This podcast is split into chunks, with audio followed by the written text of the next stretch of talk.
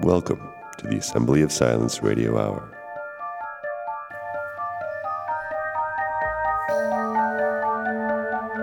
And here we are. In this episode, I indulge in a monologue that I recorded somewhere on the road. I don't really remember where I was, what I was doing, but I had this uh, rather dismal picture in my head of the overall situation that we're all in and uh, how it correlates to the various efforts that I'm making in my life, uh, including this effort right here. So, it does seem only natural that eventually the Assembly of Silence would go silent. And I don't know that I'm quite at that point yet, but this chain of thinking has been more and more prevalent lately. So it may well be the case, eventually. There's a few interesting points here. I hope you can hear over the traffic noise. It's not too long, so I hope you find it interesting. You know the drill. If you like the show, support it in any way you can.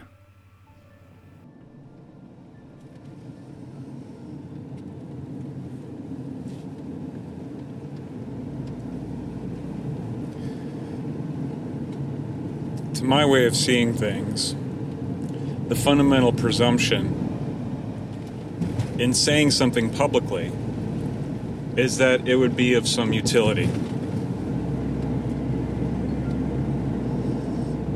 Now, maybe that utility is merely to test one's own ideas and the degree to which one can be resilient in the face of criticism or maybe even hostility or indifference. Because there's a degree of risk every time we say something publicly.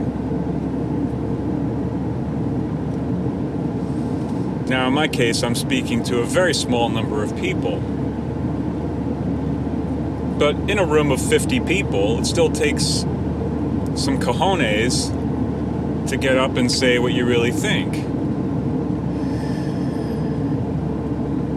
Now, there's a lot of social pressure in in let's say coordinated social systems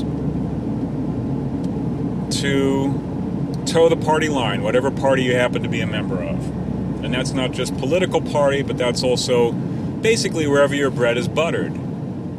Because hey, it's a dangerous world. You don't want to be kicked to the curb, so more often than not, people will say what they think they need to say in order to maintain a decent position or perhaps to gain a slightly better position.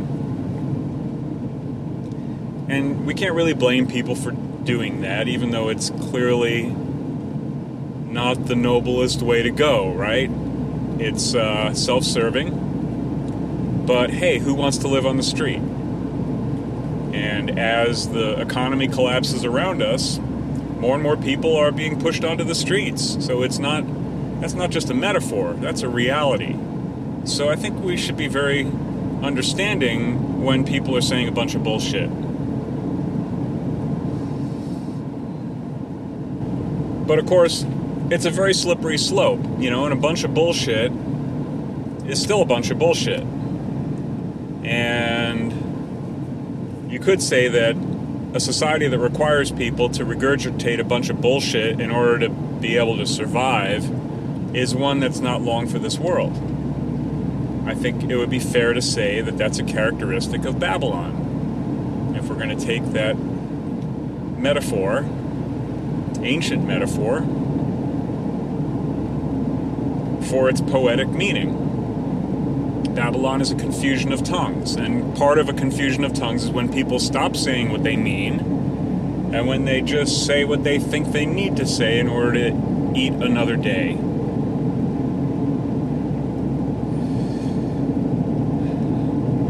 So those of us who are who are trying in some way or another to speak what we believe to be the truth, in some sense you could say, well, that's a privileged position. You know, those of us who have not yet been kicked to the curb for doing so, we have a degree of autonomy for some reason or another. Like we're not beholden to some set of interests that would be pissed off by us doing so. Although there still is that risk that we're going to piss off our friends and family and perhaps the, you know, the lords of the internet at this point, because that's where the discourse is taking place. And we're saying these things because we feel the urgency of the situation. I mean, I guess I can't speak for everyone who's trying to muddle through all this, but certainly that was my original thought is that, well, maybe if you speak your mind as clearly as possible, you will help to clarify your own positions and also stimulate dialogue, and maybe that will lead to a better outcome. A lot of maybes along there, right? But increasingly, I'm really coming to see that this is extremely unlikely. And so I'm just not sure the extent to which this exercise is worth the effort. And uh, although I admire many of the people who are making similar efforts, my sense is that the kinds of things that have happened over the course of the last, let's say, the post war period.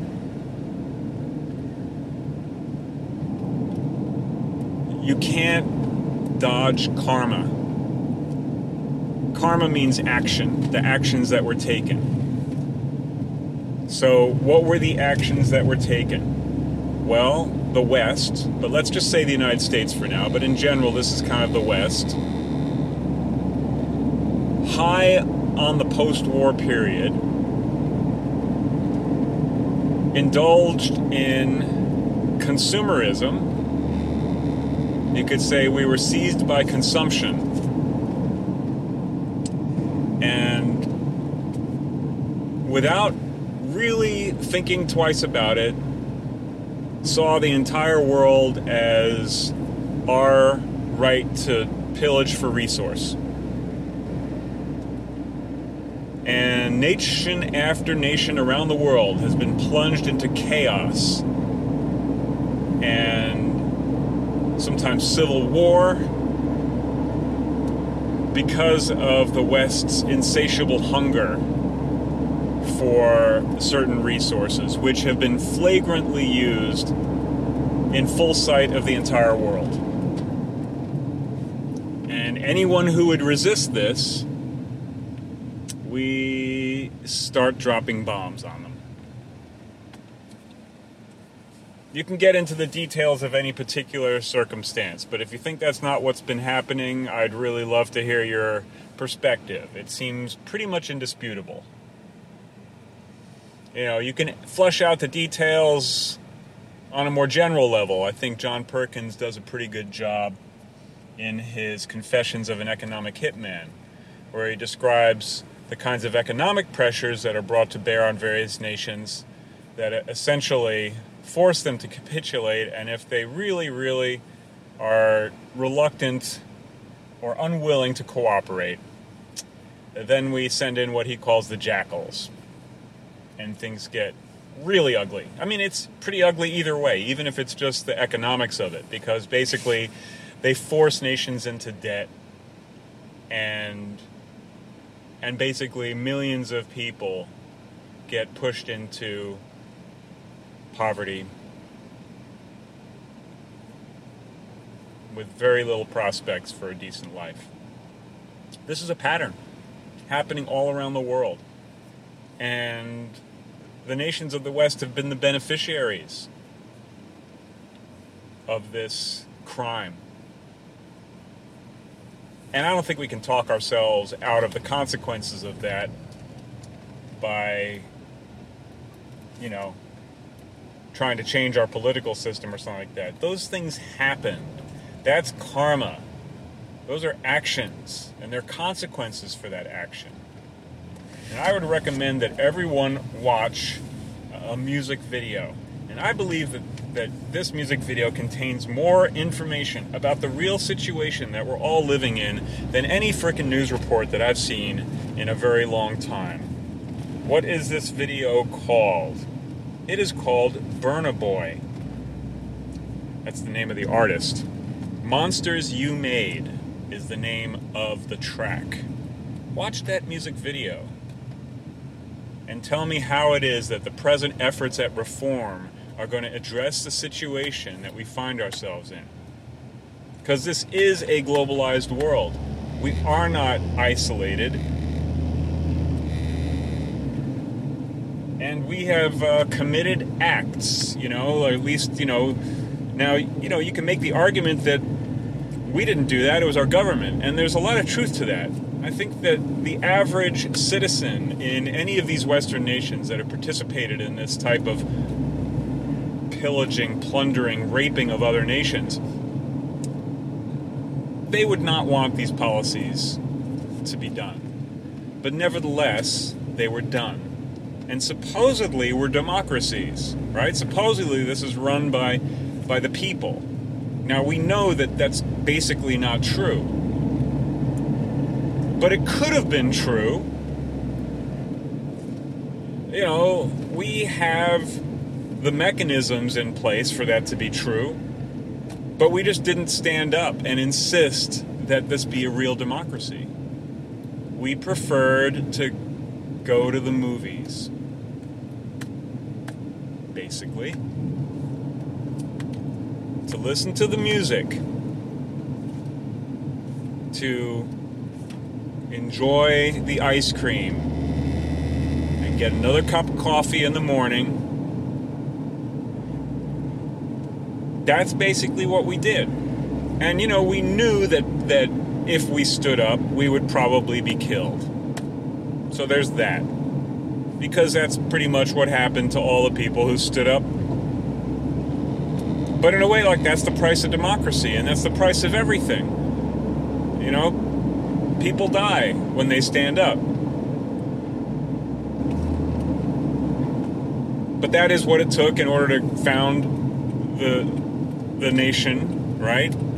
There was a stand, standing up against tyranny, and people died. And then some kind of a system was established that was, you know, not perfect, but maybe better than the previous tyranny. Maybe not. it's hard to say. So, you know, examining the alternatives here, you speak up, you lose your life for a cause, you know, particularly if you really, if you gain some kind of traction, if people start following you, if, if you're, if you're taking some kind of action, real political action, you know, I mean, now they can co-opt you in various ways. So secure the bag, you know. You make a certain amount of noise and you get a certain amount of attention, and they're like, "Hey, you got a, you got some noise going on there." Sure would be a pity to see something happen to everyone you love. How about you get a new, you know, how about we give you a spot on CNN?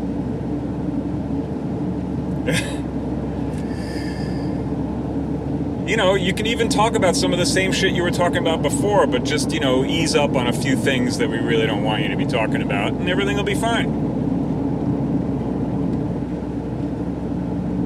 So, all of this is really the reason why the bottom line is that it's in God's hands.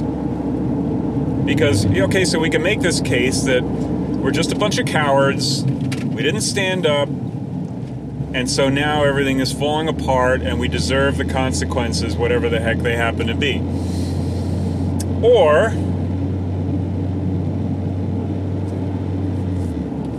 it doesn't really matter if you stand up because the thing that's going to be the consequence is just going to become corrupted anyway, one way or another, whether it's through co option or through, like, you know, what happened to the black community, right? So you had the,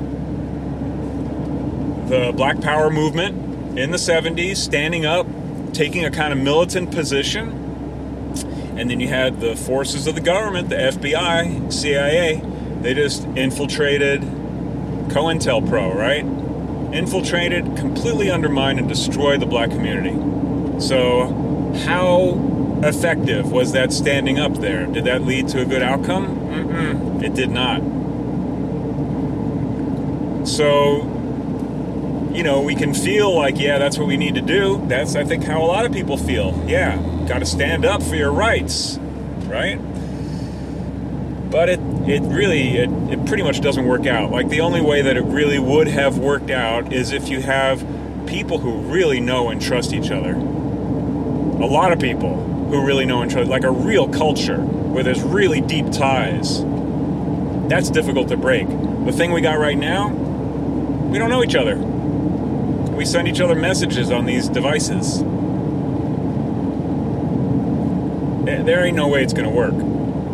Forget it. It's over. The power differential is so, so complete. Is, you know, so this is why I think that the fundamental message is spiritual. This is way out of our hands.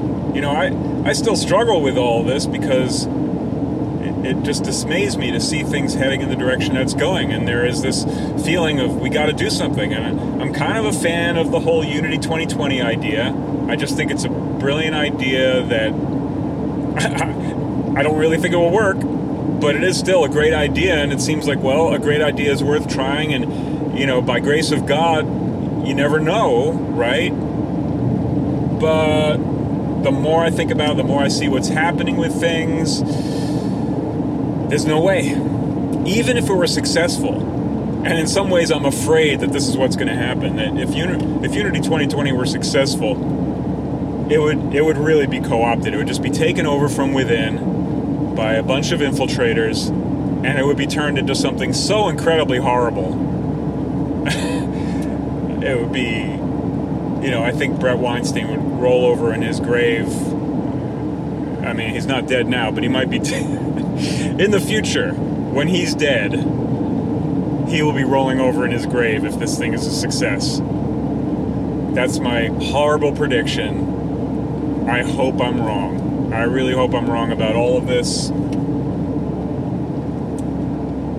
You know, I don't know whether or not the effort that I've been making here has been worthwhile to anyone. I'm not sure if it's even been worthwhile to me. There's been some kind of a good process, at least for me, and I've gotten a little bit of good feedback. But uh, but certainly, you know, in some ways, you could say like the good news is that there's not a lot of interest. So if this thing blew up, then I think I'd be in real trouble. So it's kind of good that it really hasn't hasn't gone anywhere, and I might want to just kind of close shop relatively soon because I am increasingly coming to this conclusion that there just ain't a way out of this situation. And the only thing we can do is love God with all our heart and mind and not waste our energy trying to do something about something that we have no power to do anything about. You know, it's that old, I wish I knew the name of it. I know it's a particular prayer and I remember seeing it on someone's wall when I was a kid in their kitchen. They had a little plaque that said, you know, God grant me the the strength to do what I have to do and the wisdom to know the difference between the things that I can change and the things I can't change. It's said much more beautifully, but that's the basic message. So, trying to figure out like what can I do something about? What can I not do something about? You know, symbolic gestures only go so far. And as far as I can tell, every political movement is a symbolic gesture at this point. And the reality of the situation is the monsters you made. That's the reality. I hope I'm wrong.